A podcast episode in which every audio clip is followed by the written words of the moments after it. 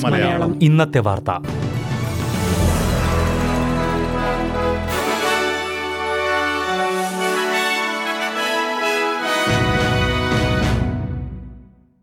നമസ്കാരം. S B S Malayalam ഇന്നത്തെ വാർത്തയിലേക്ക് സ്വാഗതം. ഇന്ന് രണ്ടായിരത്തി ഇരുപത്തി മൂന്ന് ഫെബ്രുവരി ഇരുപത്തിയേഴ് തിങ്കളാഴ്ച.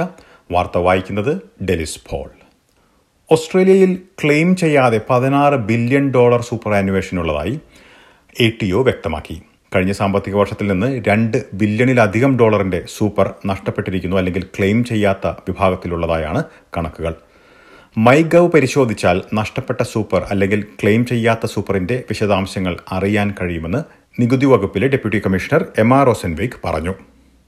പാപ്പുവ ന്യൂഗിനിയിൽ തടവിലാക്കപ്പെട്ട ഓസ്ട്രേലിയൻ റെസിഡന്റും ന്യൂസിലൻഡ് പൗരനുമായ പുരാവസ്തു ശാസ്ത്രജ്ഞനെ മോചിതനാക്കി. പത്ത് ദിവസത്തോളമായി തടവിലായിരുന്നു അദ്ദേഹവും മറ്റു രണ്ടുപേരും ഒരു കൂട്ടം തോക്കുധാരികളുടെ തടവിലായിരുന്നു പ്രൊഫസർ ബ്രൈസ് ബാർക്കർ.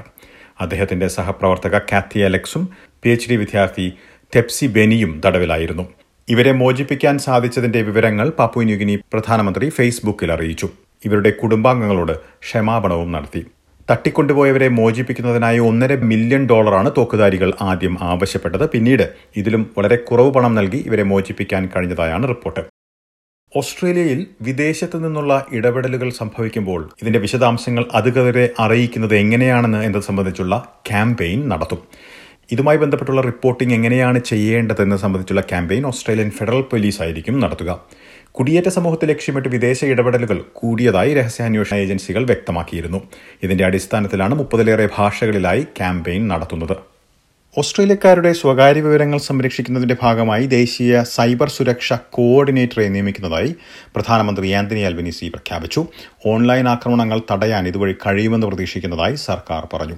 ഇത്തരത്തിലൊരു സംവിധാനം നേരത്തെ നടപ്പിലാക്കിയിരുന്നെങ്കിൽ ഓപ്റ്റസും മെഡിബാങ്കും നേരിട്ടതുപോലുള്ള സൈബർ ആക്രമണങ്ങൾ ഒഴിവാക്കാൻ കഴിയുമായിരുന്നുവെന്ന് ആഭ്യന്തരമന്ത്രി ക്ലെയർ ഒനിയിൽ പറഞ്ഞു. അടുത്ത ഏഴു വർഷത്തിൽ നടപ്പിലാക്കാൻ ഉദ്ദേശിക്കുന്ന സൈബർ സുരക്ഷാ നടപടികളുടെ ചർച്ചകളുടെ ഉള്ളടക്കം അടങ്ങിയ രേഖകൾ കഴിഞ്ഞ ദിവസം പുറത്തുവിട്ടു. ഇനി പ്രധാന നഗരങ്ങളിലെ നാളത്തെ കാലാവസ്ഥ കൂടി നോക്കാം. സിഡ്നിയിൽ മേഘാവൃതമായിരിക്കും. പ്രതീക്ഷിക്കുന്ന കൂടിയ താപനില ഇരുപത്തിയേഴ് ഡിഗ്രി സെൽഷ്യസ്. മെൽബണിൽ മഴയ്ക്ക് സാധ്യത. പ്രതീക്ഷിക്കുന്ന കൂടിയ താപനില പത്തൊൻപത് ഡിഗ്രി സെൽഷ്യസ്. പെർത്തിൽ തെളിഞ്ഞ കാലാവസ്ഥയ്ക്കുള്ള സാധ്യത. പ്രതീക്ഷിക്കുന്ന കൂടിയ താപനില മുപ്പത്തിയെട്ട് ഡിഗ്രി സെൽഷ്യസ്.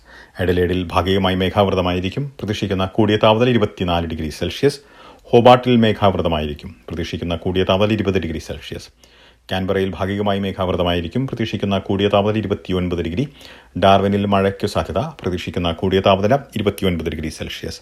ഇതോടെ ഇന്നത്തെ വാർത്താ ബുള്ളറ്റിൻ ഇവിടെ അവസാനിക്കുന്നു. നാളെ വൈകിട്ട് ആറ് മണിക്ക് എസ് ബി എസ് മലയാളം വാർത്താ ബുള്ളറ്റിനുമായി തിരിച്ചെത്തും. ഇന്ന് വാർത്ത വായിച്ചത് ഡെലിസ് പോൾ.